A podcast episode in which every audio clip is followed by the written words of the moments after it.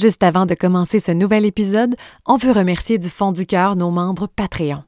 Joliane Lequin, merci beaucoup pour ton support. Pascal Brouillard, merci de croire en ce qu'on fait. Catherine Nadeau, merci à toi aussi de t'intéresser à Sava Maman. Vous voulez vous aussi nous montrer que vous aimez ce qu'on fait?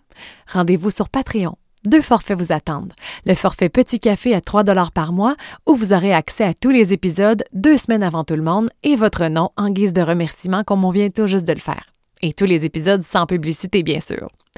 Ou encore le forfait Verre de vin. Tous les avantages du forfait Petit Café sont inclus, mais avec encore plus de contenu. Vous aurez droit à un épisode supplémentaire que pour vous, une émission des coulisses pour chaque épisode de la saison et un rabais de 10% sur nos conférences. L'épisode qu'on vous présente aujourd'hui, c'est l'histoire d'Edith, une maman de trois petites filles, dont deux ayant été diagnostiquées avec un trouble du spectre de l'autisme. Son conjoint ayant aussi été diagnostiqué comme tel, elle réalise qu'elle sera pour toujours le pilier de la famille. Mais qu'est-ce qu'on fait quand le corps ne suit plus la cadence? Quand la surcharge est trop grande, mais que personne d'autre ne peut prendre le relais? Je, suis, je pense que je suis une maman qui est dévouée, vraiment. Euh, moi, depuis que je suis euh, depuis que je suis toute petite, là, depuis aussi loin que je me rappelle, je voulais avoir des enfants. Là. Autant je voulais étudier, je savais que je ferais de longues études, ma carrière, c'est important. Euh, je suis plein de choses dans la vie. Euh, mais je suis d'abord et avant tout une maman. Sais, même là, c'est, j'ai eu mon dernier enfant, puis même si euh, euh, c'était clair avec mon conjoint que c'était notre dernière. Puis même si ça avait pas été clair, euh, mon corps, euh, mon corps veut plus là, ce serait très. On pourra en reparler, mais la dernière grossesse ça a été très dangereuse. Et tu sais, mon corps peut plus là. Puis mais j'ai encore, tu sais, le deuil là du dernier enfant là. Puis pourtant je le savais que c'était ma dernière. Mais c'est ça. Tu sais, j'en aurais eu cinq là. ouais. Mais c'est vraiment comme justement le le clash. je vais utiliser un anglicisme entre ce que ma tête me dit puis qu'est-ce que mon cœur me dit. Tellement. Pas facile d'être mère et trouver du réconfort est parfois difficile. C'est pourquoi la psychologue Laurie Zéphir, spécialisée en santé mentale maternelle, périnatalité et attachement parent-enfant, va à la rencontre de différentes femmes et leur propose un endroit sécuritaire pour se confier sur les difficultés de leur quotidien. On prend le temps ensuite d'en discuter ensemble, Laurie et moi, pour comprendre les enjeux psychologiques qui y sont rattachés. Je suis en quelque sorte votre voix pour que vous preniez part à la conversation vous aussi. Je m'appelle Jessica Brazo, journaliste et maman de trois enfants. Et moi, Laurie Zéphir, psychologue et aussi maman. Bienvenue au balado. Ça va, maman? Parler un peu de ta grossesse en disant, moi, cette grossesse-là, j'ai failli en mourir. Peux-tu. Euh, ben, en fait, euh, écoute, ça n'a pas été. Euh, je, je, vais, je vais le nommer, là, ce qui s'est passé, c'est un décollement placentaire chronique mhm. que j'ai fait. Donc, tu sais, je veux dire, j'ai pas été, je n'ai jamais été dans la situation où euh, ta vie est en danger là. là. C'est pas ça. Par contre, j'étais très, très à risque de faire une hémorragie, carrément. Euh, et j'étais surtout très à risque de perdre mon bébé. Donc, euh, moi, j'ai été euh, à 24 semaines de grossesse, on m'a hospitalisée hmm. pendant cinq semaines. Hmm. Je suis en arrêt de travail à ce moment-là à cause des saignements. Et là, ma gynéco me dit, ben écoute, non seulement je t'arrête de travailler de façon définitive, mais tu repars pas d'ici. Je te hmm. garde. Comme, quand tu te ramènes dans ce moment-là, Qu'est-ce que tu ressens quand elle te dit ça, ta gynéco? Ben, écoute, je te dirais que c'est intéressant que tu me poses cette question-là parce que euh, ça a beaucoup un lien avec comment je me sens aujourd'hui, un an plus tard. En fait, euh, moi, j'ai été, euh, j'espère qu'elle fait pas trop de bruit. Vraiment pas grave. Euh, moi, j'ai depuis, euh, je te dirais, euh, huit ans, depuis la naissance de mon premier enfant, et même avant ça, parce que j'ai fait une première fausse couche hmm. dès que je suis tombée enceinte la première fois. Je vis sur l'adrénaline. Hmm. Je vis sur le pilote automatique, ce qui ne veut quand je dis pilote automatique, ça veut pas dire que je ressens rien là. Ça veut juste dire que je suis en mode OK, on fonce, go. Donc au moment où elle m'annonce ça, Là, c'est sûr que sur le coup, c'est un choc parce que dans ma tête arrive le OK, là, mon bébé est vraiment en danger. Je suis mm. seulement à 24 semaines de grossesse. C'est la limite de la viabilité, là. Mm. OK? Euh, mais en même temps, arrive le OK, non, mais attends un peu, là, c'est qui qui va aller chercher? Parce que là, mon chum donnait un cours sur l'île de Montréal qui s'annule pas, euh, qui va aller chercher les enfants? Euh, qui, là, là, je suis dans l'immédiat. Est-ce qu'on comprend là-dedans que c'est comme ça à ce moment-là? Oui, il y avait toi, ta, ta sécurité, mais il y avait surtout mon bébé, les autres enfants, mon chum. Ben en fait là, je te dirais que quand ça ça arrive, puis tu vois, j'en ai parlé, j'en ai parlé aux infirmières, puis elles m'ont dit inquiète-toi pas, c'est normal que tu ressentes ça. Je leur ai dit écoutez là, c'est pas des farces là. Là, j'étais plus préoccupée par mes deux enfants à la maison, puis Mm. euh, est-ce que les lunchs vont être faits, puis là il y a des rendez-vous chez l'orthophoniste, puis là euh, parce que moi je, je rentre à l'hôpital, puis on me dit tu vas peut-être rester ici jusqu'à la fin de la grossesse. là. Mhm. J'étais plus préoccupée par ça que par mon petit bébé dans mon ventre qui est en danger. Et comment tu comprends ça, que tu étais plus préoccupée par ça que par ton petit Ben, bébé dans ton ventre et toi-même? tout de suite, j'en ai parlé, puis, sais, les infirmières, les infirmières sont extraordinaires. Je veux dire, il y a une infirmière, elle m'a dit, elle dit, regarde, inquiète-toi pas, là. Elle dit, tu sais, moi, je suis déjà rentrée dans une chambre d'une mère comme toi qui venait d'être hospitalisée, puis elle est en train d'expliquer à son chum comment fonctionne la laveuse. là. Elle, elle dit, toutes les mères qui sont hospitalisées comme ça en grossesse Ouais. à risque et Ouais. qui ont des enfants à la maison, quand elles sont hospitalisées, c'est l'immédiat là, sur le Oui. elles ont tout de suite légitimé ce que je ressentais. Tu sais, mais- moi, je sais que mes enfants, ma, ma plus vieille à ce moment-là est en maternelle, je sais qu'elle va avoir un choc. Euh, on en reparlera, mais elle est autiste aussi. Donc, bon, euh, ma plus jeune, qui, est- qui est à la garderie, qui est autiste aussi, contacte l'éducatrice, parle de tout ça. Là, un coup que j'ai géré tout ça après 36 heures, là, j'étais épuisée. Mm. Et là, j'ai réalisé là, que, OK, mais là, mon bébé, là, il va être correct, mon Oui. bébé? Mais en même temps, je suis restée calme. En fait, la seule chose que je pouvais faire, c'était de rester calme. Oui.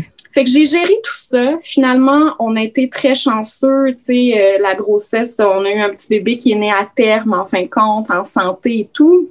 Mais, euh, mais tu sais, on a vécu plein, plein de choses après et tout. Et là, en ce moment, je suis comme dans l'état où les choses sont plus calmes là, dans Ouais. ma vie. Là, et, et là, moi, l'anxiété, l'anxiété monte comme si mon corps lâchait. Je suis plus anxieuse aujourd'hui qu'il y a un an quand j'étais sur mon lit d'hôpital.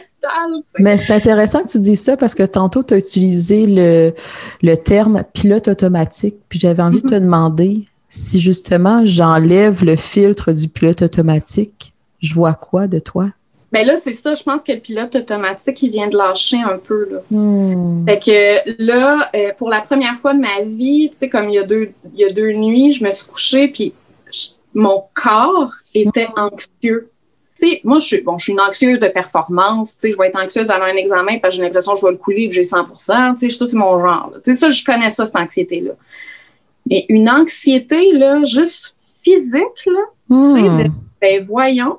Euh, mais tu sais, je, suis capable de rationaliser tout ça, puis je, je, je sais ce qui se passe. Tu sais, je suis suivie par mon médecin, j'ai une médication en ce moment qu'on commence, donc qui fait pas effet encore, et qui, je le sais que ça va aller mieux, mais c'est la première fois que je vis ça. Tu sais, là, je me rends compte que toute l'anxiété vécue dans les dernières Mm. années, que je tassais un petit peu sous le tapis pour être capable de faire face, Hmm. là, ça me rattrape. Est-ce que tu as l'impression que dans d'autres sphères de ta vie ou dans d'autres périodes de ta vie, cette stratégie-là un peu de mettre de côté, on garde, on va y revenir quand ça sera le temps, qu'elle était déjà là ou c'est nouveau? Ah oui, oui. Oh, oui, tout le temps. Je ça, ça a toujours fonctionné comme ça. C'est-à-dire que je suis toujours consciente de ce qui se passe. Je suis quelqu'un qui analyse beaucoup, fait que je suis pas quelqu'un qui nie les choses. Au contraire, j'y fais face. Mais, tu sais, go, on va plonger dans la piscine. Fait que, tu sais, j'ai à l'adolescence, j'ai- été confrontée à une très grande maladie. J'ai été très, très malade.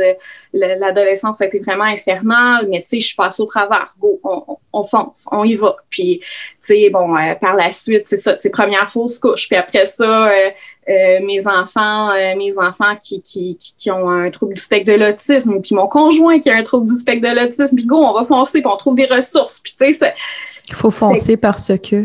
Ben, à l'adolescence, quand j'étais malade, je fonce parce que je veux m'en sortir et je veux, je veux pas que la maladie m'empêche d'étudier puis de, de faire ce que je veux dans la vie et tout.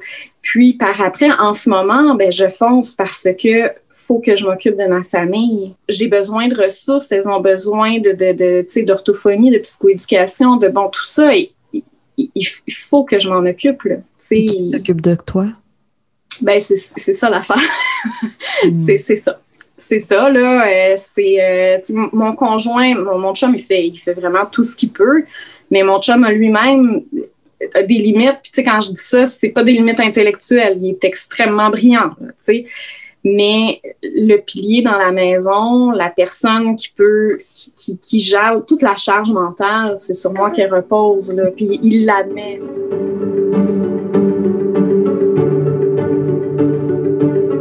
Laurie, je trouve ça super intéressant dans le partage de Edith parce que ce que moi je, je retiens de cet extrait-là, c'est la maman pilier. Hein? Mm-hmm. Sans elle, tout s'écroule. Euh, elle porte tout sur ses épaules. Puis ça m'a beaucoup fait penser à Hélène, à la saison 1, le, le, deuxième épisode, qui elle aussi était la maman pilier, mais elle, c'était beaucoup dans la crainte. Tu sais, si j'attrape la COVID et que je ne suis plus capable de, de faire mon rôle de pilier, ben là, qu'est-ce qui va arriver? Tu sais, c'était beaucoup dans le j'ai peur de ce qui pourrait arriver, alors que Edith a pas le choix. Elle est le pilier et elle va toujours l'être parce que, bon, son chum, elle le dit, il est atteint du spectre de l'autisme. Ses deux filles aussi. Fait que tout repose sur elle. Comme quoi, on peut être euh, pilier pour plusieurs raisons, puis dans plusieurs facettes. on a différentes mamans qui sont des piliers, dans, qui nous écoutent peut-être en ce moment. Oui. Oui, absolument. Puis pour moi, ça l'interpellait aussi lors de la saison 1. On avait rencontré Sophie qui, elle aussi, se sentait comme étant le pilier de sa famille. On se rappelle, c'était une, elle travaillait dans le milieu de la santé. Fait que malgré la charge qu'il y avait à l'hôpital et à la maison, elle ressentait tout ça sur ses épaules. Mais elle, c'était davantage un choix. Il y avait une difficulté des fois à laisser aller ce contrôle-là, à déléguer, à, à, faire un peu plus appel à l'entourage. Tandis que là, dans le cas de Edith, c'est vraiment, comme que tu, tu le dis bien, je n'ai pas le choix. Hmm. Puis effectivement, peu importe les raisons qui font en sorte pourquoi on se sent le pilier ou pourquoi qu'on est le pilier, des fois, justement, ça vient avec une lourdeur. Et c'est ça qu'elle exprime, euh, Edith, lorsque je ne suis pas là, ça ne fonctionne pas. Toute la routine, toute la charge repose sur mes épaules. C'est pas toujours facile. Puis c'est que là, un an plus tard, là que tout s'est calmé, c'est là que ça sort. C'est comme si c'était en mode survie Ouais. à cette époque-là. J'ai pas le choix, je suis le pilier go, go, go. Mais là que ça se calme, à ta minute, ça me rattrape. là. Tout ce qu'elle avait emmagasiné, c'est encore là. Oui. Ben moi, l'image que j'aime bien utiliser en clinique, c'est l'image du tapis. On a des émotions, on les vit. Ces émotions-là, elles sont là, même si des fois on n'a pas le temps ou qu'on ne veut pas les confronter, elles sont là quand même. Fait qu'on peut les mettre en dessous du tapis pendant un petit bout. Mais à un certain moment donné, l'effet d'accumulation arrive, puis au lieu d'être juste un tapis où est-ce qu'il y a un petit peu de poussière en dessous, littéralement, il y a une bosse dans le tapis. Puis des fois, le danger de cette bosse-là, c'est, ben, je peux trébucher dessus.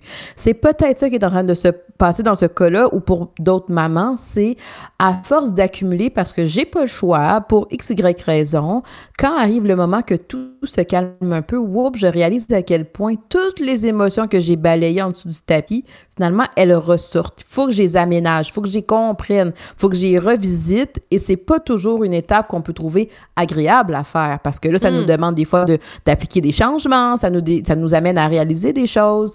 Alors, c'est euh, c'est un défi parfois. Oui, puis parce que sa réalité va pas changer, là. Ses enfants ont les mêmes défis, tu sais. Fait qu'à un moment Oui. donné, c'est quoi sa solution? Tu sais, c'est quoi sa porte de sortie pour... Oui. euh, J'imagine, faut qu'elle... Quoi? Faut qu'elle s'occupe de toutes ces émotions-là qui sont en elle? Mais l'idée, c'est plus de se dire, la situation, effectivement, elle ne peut pas changer. Mais notre façon d'aborder, de nous ajuster à cette réalité-là, des fois, elle demande des changements. Là, évidemment, on n'a pas été dans, dans le fin fond du détail avec Edith, mais des fois, justement, ça nous montre à quel point on n'est pas suffisamment entouré. Ça nous montre à quel point on a besoin d'avoir de l'aide, que ce soit des organismes communautaires, que ce soit de, de, notre entourage, que ce soit des amis. Des fois, justement, cette réalité-là et la lourdeur qui vient avec, parce que ben, c'est des jeunes enfants, parce qu'effectivement, il y a des diagnostics, il y a des suivis, ben là, ça fait en sorte que d'avoir ça sur mes épaules, je réalise à quel point ce n'est pas suffisant. Alors, comment est-ce qu'on peut s'ajuster à cette réalité-là lorsqu'on prend en compte toutes les exigences, toute la lourdeur, pour justement éviter qu'on ait à accumuler d'autres émotions, d'autres fatigues, une surcharge?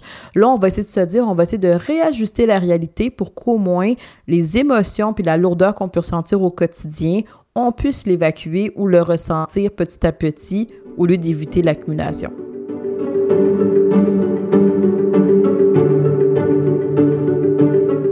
C'était quoi le type de soutien que tu avais justement à l'adolescence pendant cette période-là, comme tu dis, qui a été quand même très longue, qui était très souffrante, oui? Ben, en dehors de, du milieu médical, euh, c'est ma mère c'est ma mère. Puis, euh, et ça aussi, quelque part, ça, ça, ça a entraîné quelque chose. J'étais très fusionnelle avec ma mère à l'adolescence, ce qui n'est pas normal.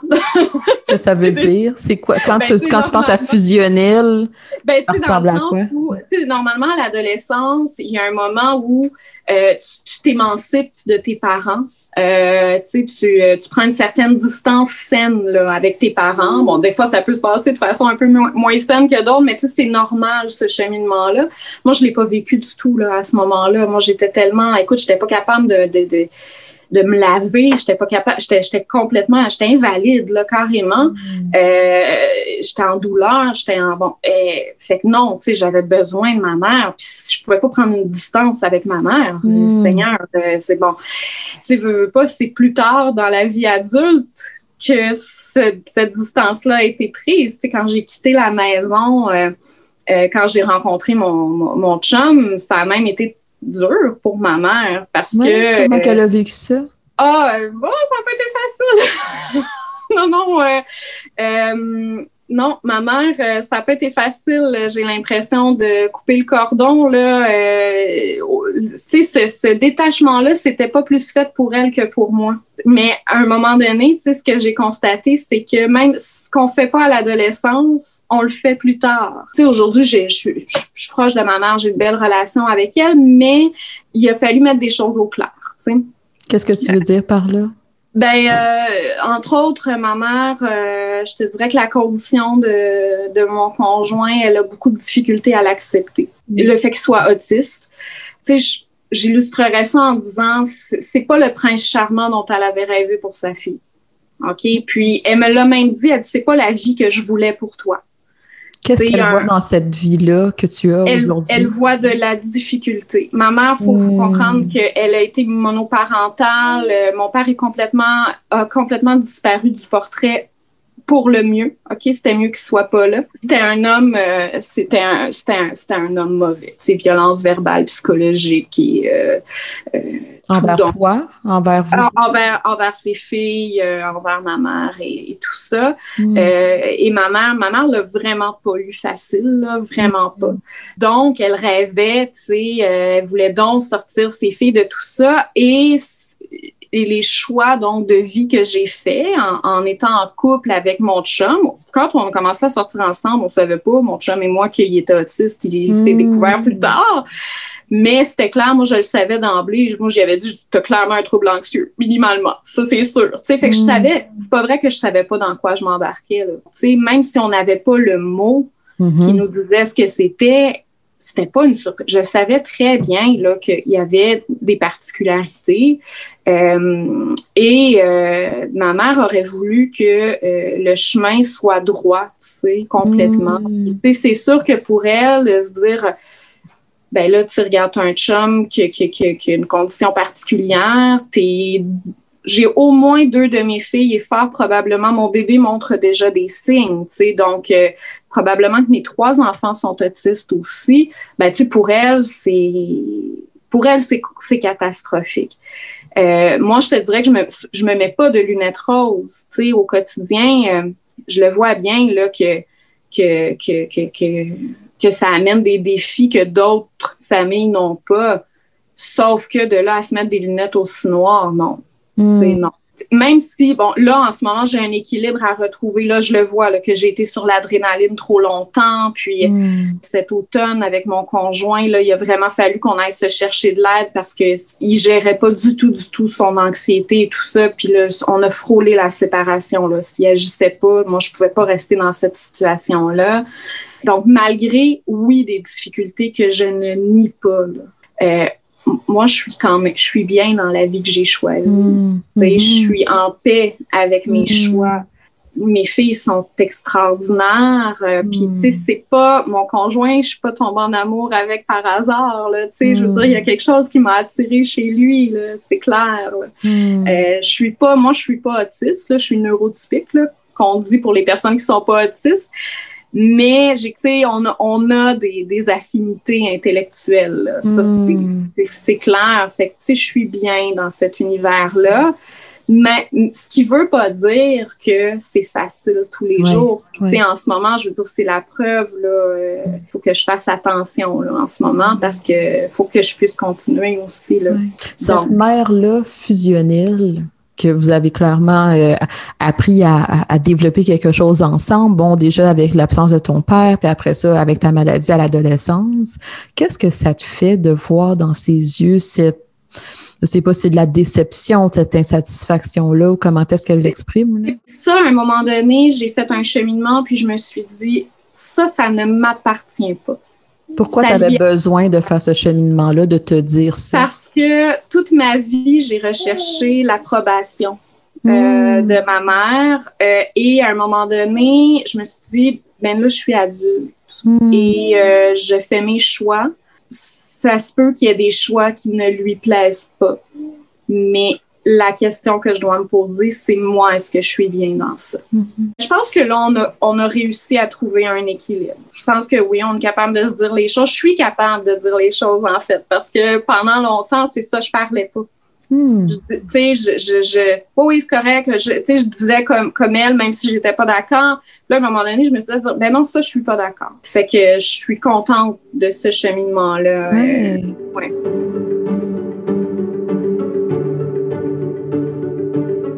Trouve ça très intéressant dans cet extrait-là parce qu'elle nous raconte, elle nous ramène en arrière, tu sais, son adolescence, à quel point, bon, sa mère, ça a été son pilier à, une certaine époque. Mm-hmm. Là, le flambeau est passé, mm-hmm. c'est maintenant elle le pilier de la famille, mais ça doit être... Là, elle l'aborde pas, Edith, mais des fois, ça peut être très difficile que le, notre parent, qui va rester toujours notre parent, mais qui soit pas d'accord avec nos choix. Puis Edith a l'air de bien le prendre parce qu'elle l'a travaillé, mais il y en a pour qui ça peut être extrêmement difficile. Oui, ben, tu sais, c'est en fait tout le concept de déception, de décevoir quelqu'un. Tu sais, puis ça va toujours arriver, ça arrive à tous les humains d'avoir à décevoir quelqu'un par rapport à nos choix de vie, par exemple.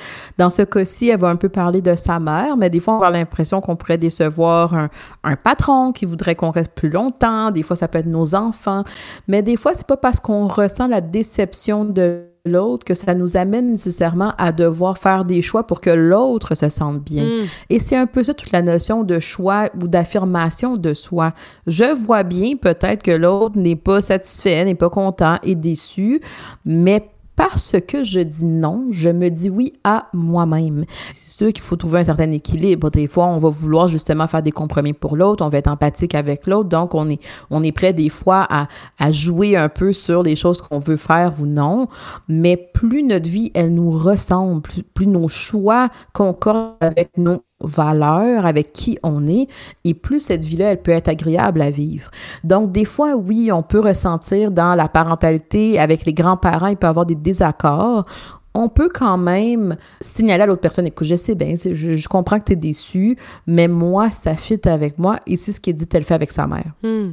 Oui, puis c'est très beau aussi qu'elle dise, euh, je l'ai choisi cette vie-là, puis je l'aime, ma vie, malgré les difficultés. Je trouve ça beau pour ceux qui ont des enfants neurotypiques, on va dire, et, et, qui entendent ça, parce qu'il peut y avoir un jugement des fois. Ah oh, mon Dieu, que ça doit être difficile, puis que tu dois pas être content, puis que tu dois pas être ici, puis on va l'entendre un petit peu plus tard, Edith, à quel point elle célèbre même cette différence-là chez ses enfants. Ça, je trouve ça super beau.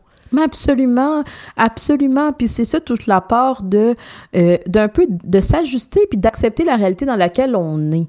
Parfait, nous, notre vie, elle ressemble à ça je pourrais m'asseoir puis regarder juste les aspects négatifs de ma vie puis qu'est-ce que j'arrive pas à, accueillir, à faire euh, euh, à cause de justement des diagnostics ou notre contexte particulier, mais au contraire, de cultiver un peu cette gratitude-là dans notre vie au quotidien, pas à outrance, mais d'être capable de dire, ben parce qu'ils sont comme ça, mon Dieu, que ça nous fait vivre des moments agréable, cocasse. Ça nous permet de voir le monde d'une façon différente. Et c'est là justement qu'on arrive à s'ajuster dans notre vie à la hauteur de qu'est-ce qu'elle est et non pas de hmm. qu'est-ce que j'aurais voulu qu'elle soit. Parce que quand je suis dans le profil de je voudrais que ce soit ça, puis je suis déçue que ce soit ça, puis je suis constamment dans le, sentiment d'injustice ou la colère, ben c'est là qu'on n'arrive plus à juste apprécier aussi qu'est-ce qu'on a. Parce qu'en réalité, au-delà d'avoir des enfants neuroatypiques ou d'avoir un conjoint qui est neuroatypique, elle a beaucoup de choses, elle a beaucoup de belles choses dites. Et je trouve que dans son, dans sa façon de nous en parler, effectivement, euh, autant dans l'extrait qui vient de passer que celui qui est à venir, on l'entend bien aussi, toute la beauté et la richesse qu'elle y voit. Oui, toute la nuance qu'elle apporte, en fait, à, des familles comme, comme celle-là. Tu sais, il y a beaucoup de beau. Ça n'empêche pas qu'elle nous parle parce qu'elle se sent dépassée par les événements, parce qu'il n'y a personne qui s'occupe d'elle, puis qu'elle a son corps lâche, mais quand même, elle y trouve du beau là-dedans, tu sais. Absolument. Puis, tu sais, je pense que des fois, pour les parents d'enfants neurotypiques, comme tu dis, on peut avoir l'impression, mon Dieu, que ta réalité doit être différente que la mienne, mais au final, quand on prend vraiment le temps de se voir et de s'écouter, on voit bien qu'il y a des différences, mais au final, il y a des différences pour absolument toutes les familles. Mais au-delà des différences, il y a quand même de l'amour, il y a quand même du rire, il y a quand même de la fierté, il y a quand même toute cette excitation-là qui peut venir avec les moments familiaux. Comme que pour toutes les familles, il y a aussi des défis, il y a aussi de l'épuisement. C'est juste que dans le cas à Edith, c'est en lien avec l'autisme qui est présent dans sa, dans sa mm. famille. Mais pour d'autres, ça va être, ben, il y a un parent qui est manquant, ça va être, ben, on a des difficultés financières parfois, des fois, ça peut être euh, différentes, différents contextes de vie. Je pense, par exemple, à la fameuse famille Grou, tu sais, qui ont je sais plus combien d'enfants, ben oui, on pourrait se dire, mon Dieu, je sais pas comment qu'ils font, mais quand on a eu accès à leur réalité, finalement, on a vu aussi à quel point, ben le bonheur, la joie, tout ça, c'est là, avec des hauts, avec des bas, c'est ça la famille.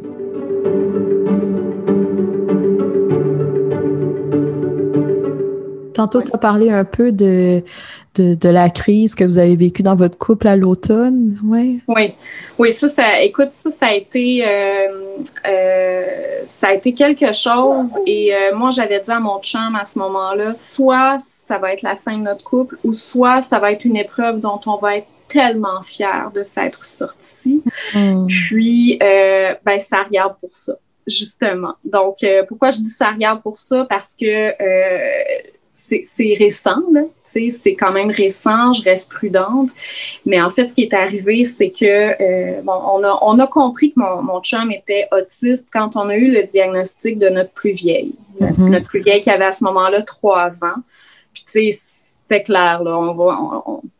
On, voyait les choses, puis on était comme, OK, non, mais c'est tellement toi, là, ça n'a pas de Qu'est-ce que, ouais, qu'est-ce que tu voyais chez ta fille ah, de, trois ans que tu voyais aussi c'est ton ben, chum? Écoute, ça va jusqu'à la façon de marcher puis bon, l'anxiété, puis euh, des, euh, des, rigidités, des... Euh, écoute, c'est tout le monde est différent, mais il y a quand même des, des, ressemblances qui étaient flagrantes.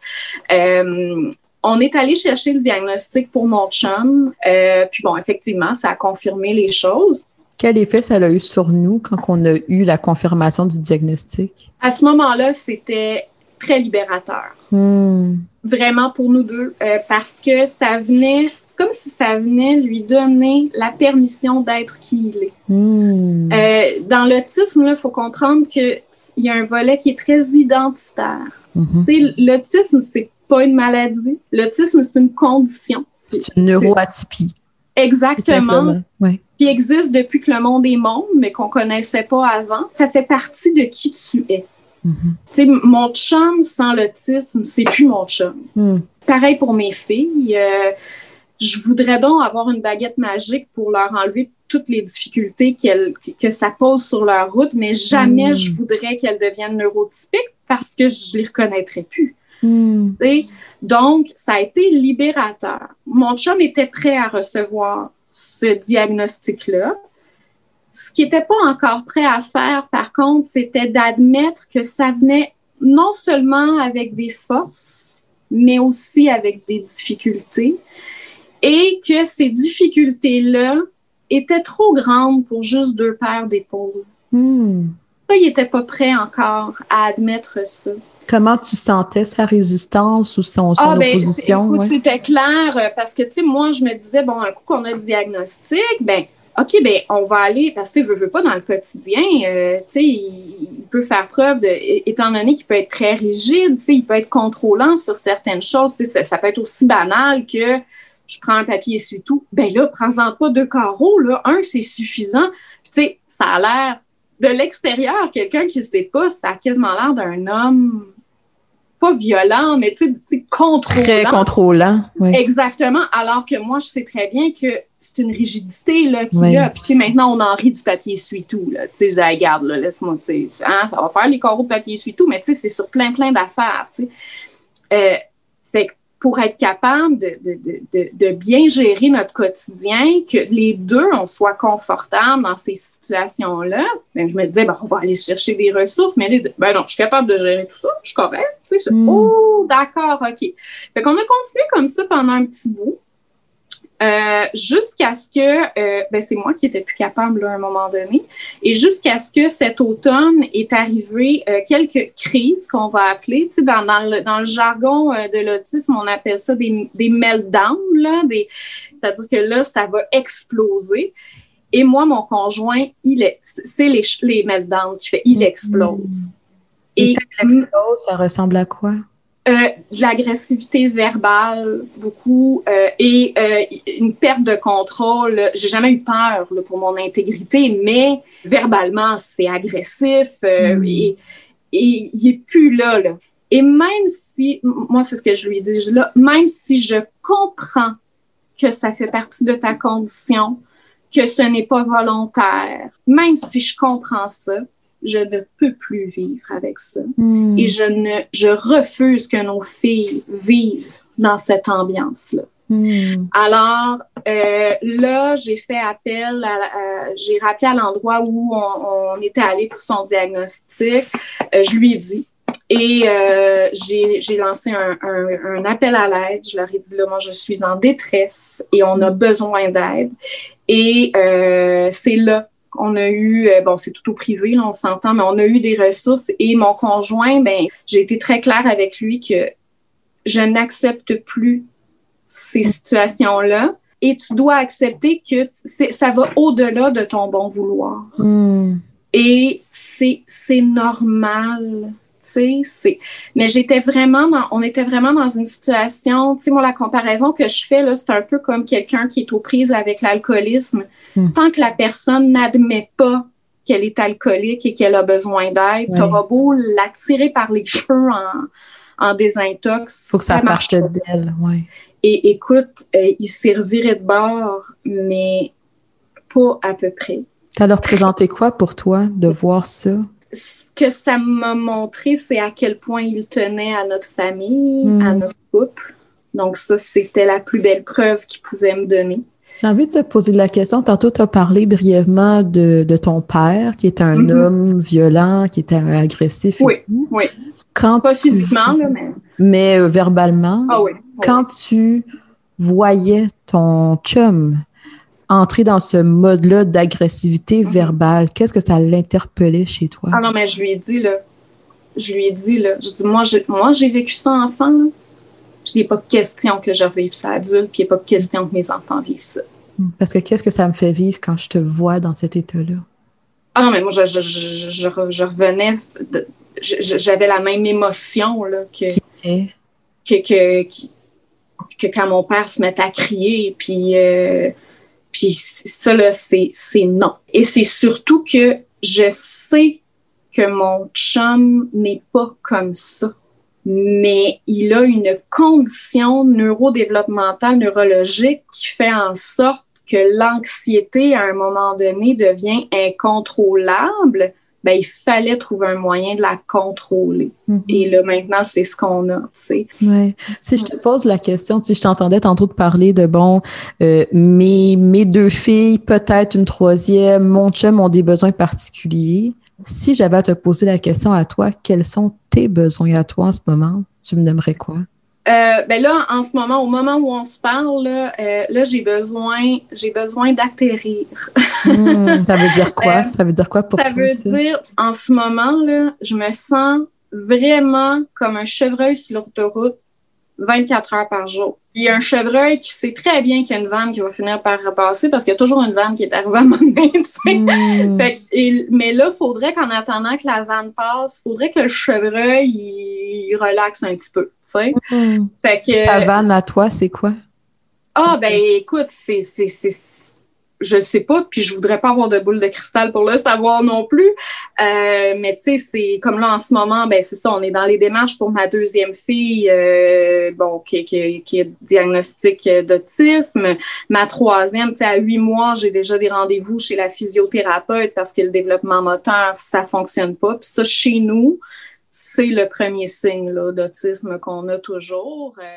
Et c'est sûr que la prise en charge de tout ça, ça repose à 100% sur moi. Tu sais. Donc, faut, là, il faut vraiment que je me ground, excuse le mot, là, tu sais, que, que je réussisse à avoir des moments où je suis plus toujours en train de retenir mon souffle, tu sais. Puis comment tu arrives à faire ça? Est-ce que tu as trouvé? Ben, en ce moment, c'est ça qu'on essaye. C'est sûr que ça passe. Premièrement, mon, mon, mon chum est très à l'écoute. Il prend le maximum de responsabilités qu'il peut. Toute la charge mentale, on oublie ça. Là. Euh, avec mon médecin en ce moment, regarde là, je dors pas, c'est un somnifère. Je gère pas mon anxiété, on va, on va s'aider avec euh, des anxiolytiques. Là, je suis en congé de maternité en ce moment. Ben, tu sais, on, on, va analyser le retour au travail au fur et à mesure en mm. fonction de comment je vais. J'ai mes petits passe-temps aussi. Là, tu sais, je fais, je fais de la peinture, du dessin, je fais des petits trucs comme ça. Je me, je me garde des, j'essaie de me garder des moments où, tu sais, je, je fais des choses que j'aime et euh, euh, en plus de, tu sais, m'occuper de mes enfants, là, évidemment. C'est sûr que euh, je peux pas m'en sortir toute seule. Et oui, je dois aller chercher des ressources. Et les ressources euh, sont pas si faciles que ça à trouver. Fait que, fait que c'est sûr que je peux pas. Tu sais, quand je parle que je peux pas m'en sortir tout seul, euh, tu sais, comme euh, là, là j'ai trouvé une autre ressource parce que euh, je le sais, mes enfants ne sont pas à risque de subir de l'intimidation. C'est une quasi-certitude qu'elles vont en subir. C'est mm. statistiquement, là, euh, ça, puis même des violences, puis des, abus sexuels. OK? Mm. Statistiquement, là, c'est une quasi-certitude qu'elles vont en subir à cause de leurs conditions. Et dans mon cœur de maman, quand je dis ça, je ressens quoi? Ben écoute, c'est terrifiant, là. C'est vraiment terrifiant. Puis là, ben, je me dis, OK, ben, ça, ça se travaille en amont. Je pourrais peut-être pas l'empêcher, hmm. euh, mais je vais tout faire ce qu'il faut. Par contre, j'aurai pas de regrets. Hmm. Puis si ça a arrivé, j'aurai bâti le filet de sécurité pour limiter les dégâts et supporter mes enfants. Euh, par exemple, ma fille revient de l'école en me disant Maman, je comprends pas les jeux des amis. Je hmm. comprends pas comment ils jouent. Puis mon cœur de maman, dans ces moments-là, il ressent quoi? Ben, mon cœur de maman, en fait, je vais commencer par la tête. La tête de maman, elle se dit, OK, à 7 ans et demi, tu comprends pas leur jeu. Hmm. À 14, 15 ans, c'est autre chose que tu comprendras pas. Hmm. Puis il y a des gens autour de toi qui vont comprendre que tu comprends pas. Hmm. Puis qui vont en profiter. Fait qu'il faut que je m'arrange pour les années qui viennent pour l'outiller le plus possible. Mais ça, ça me prend des ressources pour outiller mes filles le mieux possible. C'est sûr que ben, mon cœur de maman à ce moment-là, c'est sûr que, écoute, c'est. À, quelque part, il faut que, faut que je réussisse à, prendre une pause puis à me dire, ben, c'est pas encore arrivé, mm. un jour à la fois. Mais la façon que j'ai de gérer tout ça, c'est en, étant dans l'action. Mm. En, en, faisant des démarches, en allant trouver des ressources, en, en, faisant le maximum dans le fond. Laurie, dans, dans cet extrait-là, il y a des choses qu'Edith dit qui sont énormes. Oui. Tu sais, euh, je veux dire, juste quand, elle parlait que probablement que les statistiques euh, disent que ces enfants vont peut-être vivre des abus sexuels, des choses comme ça, c'est, c'est mm-hmm. extrêmement gros. Et dans mm-hmm. tout son partage, je la connais pas du tout, Edith, OK? Mais ce que j'entends, ce que je ressens, c'est qu'elle le sait, ce qu'elle vit, elle est consciente des émotions, mais elle ne peut pas les ressentir. On dirait que mhm, elle se met mhm. un gros plaster. Elle le dit à plusieurs reprises. le plaster, c'est les somnifères, c'est les, euh, les médicaments pour l'anxiété. Bon, ça, c'est le plaster. Parce que si tu l'enlèves, ça va pas juste saigner. Ça va être une hémorragie qui ne cessera jamais. De l'autre côté, ça sert à quoi de ressentir les choses? Est-ce que c'est nécessaire? Hmm. Ben, tu sais, je sais pas si elle ne ressent pas les choses ou simplement, des fois, peut-être qu'elle va trouver des personnes de confiance pour être en mesure hmm. de ressentir les choses, pour être en mesure de se déposer. Parce que c'est pas toujours facile, hein, euh, pour les participantes qui viennent au balado. Des fois, ça, ça demande d'aller explorer des parts de soi. Mais effectivement, comme que tu dis, elle va le nommer elle-même. J'ai tellement été sur l'adrénaline longtemps. Euh, je vais essayer de commencer par la tête en premier et tout ça. L'objectif de ressentir les choses, même lorsque ça fait un peu mal, c'est d'essayer d'aller intégrer une expérience, mais de façon complète. Quand des fois, justement, on essaie de regarder les choses de façon très rationnelle, des fois, ça peut être rassurant parce qu'on arrive à les comprendre. On arrive à justement être dans l'action, à faire les choses. Mais au niveau émotionnel, on ressent aussi plein de choses. Et qu'est-ce qu'on voit de façon euh, scientifique, dans les écrits, de façon générale? Qu'est-ce qui a été démontré? C'est que l'humain a besoin d'intégrer toutes les parts de ses expériences. Il peut pas juste regarder le négatif, il peut pas juste voir le positif. Pour être en mesure de les intégrer, ces expériences-là, d'apprendre de ces expériences-là, il a besoin d'aller voir tout ce que ça lui fait vivre et ressentir, même quand c'est pas facile. Fait que hmm. dans le cas, justement, à Edith, peut-être que qu'est-ce qu'elle nous exprime, c'est OK, j'ai besoin que les choses se placent un peu autour de moi pour aller explorer ces émotions-là. Ma peur que mes filles se fassent agresser, mes inquiétudes en lien avec mon couple, j'ai besoin qu'autour de moi, là, je puisse sentir que c'est équilibré, que c'est stable, puis après ça, je vais aller les explorer, je vais aller les approfondir. Des fois, j'ai peut-être besoin d'un espace thérapeutique avec un psychologue, un thérapeute pour aller regarder tout ça, L'idée, c'est quoi? C'est que quand je les vois avec ma paire de lunettes qui est très complète, je le vois de façon rationnelle, mais je le vois aussi de façon émotionnelle, là, je suis peut-être en mesure d'avoir une vie qui, la compréhension que j'en fais, elle est nuancée, elle est complète. Fait que je vais faire des choix en fonction de la réalité des choses et non pas seulement faire des choix ou prendre des décisions à partir de qu'est-ce que je pense que ma vie, elle est parce que je l'ai juste vu d'un hmm. côté. Mais en même temps, ça peut être très épeurant. Ben Parce que je pense qu'il y a bien des gens qui pensent que s'ils touchent à cette émotion-là, ils vont flancher, tu sais. Oui, mais c'est ça, la, c'est ça la beauté, mais en même temps la peur d'un espace thérapeutique. C'est-à-dire, oui, j'ai peur de qu'est-ce que je vais découvrir si j'ouvre cette porte-là, mais en même temps, mon Dieu que ça fait du bien, mon Dieu que c'est libérateur d'avoir l'impression que je n'ai plus à mm. garder cette boule-là d'émotion à l'intérieur de moi, que je peux non seulement la sortir, mais que la personne de confiance que j'ai choisie pour regarder toutes ces émotions-là elle m'écoute, elle est là, elle me soutient, m'accueille sans jugement par rapport à tout ce que je vis, tout ce que je pense. Au final, ça ne change rien. L'objectif d'une thérapie, c'est pas juste de trouver des solutions. C'est aussi d'avoir l'impression que j'ai toujours un espace pour aller explorer puis dire les choses que j'ose même pas dire des fois à d'autres personnes parce que au moins d'en parler, juste ça, ça fait du bien. Je suis plus tout seul à supporter ça sur mes épaules.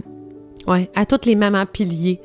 Je vous souhaite d'avoir cette, euh, cette écoute-là quelque part, de déposer pour que le pilier soit peut-être partagé. Oui. Je voudrais juste ajouter aussi pour les mamans qui se posent la question, qui vivent une situation semblable. Edith va nous parler de violence. Puis elle va bien faire la différence entre dans le cas de mon conjoint, c'est de la rigidité, c'est de l'anxiété, mais des fois justement dans d'autres cas où est-ce que par exemple la violence conjugale, ça va être davantage le contrôle qui peut aussi venir, euh, qui est aussi accompagné d'anxiété des fois de la part euh, de l'autre partenaire. L'idée ici, c'est plus de dire quelles sont les prises de conscience que mon conjoint ou ma conjointe fait en lien avec cette violence-là. Est-ce qu'on est soutenu par rapport à tout ça? Est-ce qu'il y a des changements par rapport à tout ça? De rester dans une relation où est-ce qu'il y a de la violence? Où est-ce qu'on ressent de la peur? Où est-ce qu'on ressent de l'impuissance? Ce n'est pas aidant ni pour vous, ni pour les gens autour de vous, que ce soit vos enfants, que vos partenaires. C'est important d'aller chercher de l'aide, que ce soit un profil de violence conjugale, que ce soit un profil comme Edith qui dit c'est la violence, mais tellement en lien avec la rigidité que mon conjoint peut exprimer en lien avec son, son autisme, je vous invite à ne pas hésiter jamais à aller rechercher de l'aide. Si vous avez aimé l'épisode, faites-le nous savoir. Vous pouvez rédiger un avis et mettre des étoiles sur iTunes, cliquez j'aime et laisser un commentaire sur YouTube ou encore partager les épisodes. Ça nous aide vraiment à faire connaître le balado. Merci. Si vous connaissez quelqu'un qui aurait besoin d'entendre cette conversation, envoyez-lui Et pour encore plus de contenu, rejoignez-nous sur Facebook, Instagram et YouTube ou encore sur notre site web savamaman.com. Prenez note que ce balado ne remplace pas un processus thérapeutique. Si vous éprouvez des difficultés psychologiques, sachez que des ressources sont disponibles dans votre région pour une aide personnalisée à vos besoins. Et finalement, merci à vous de croire en notre projet.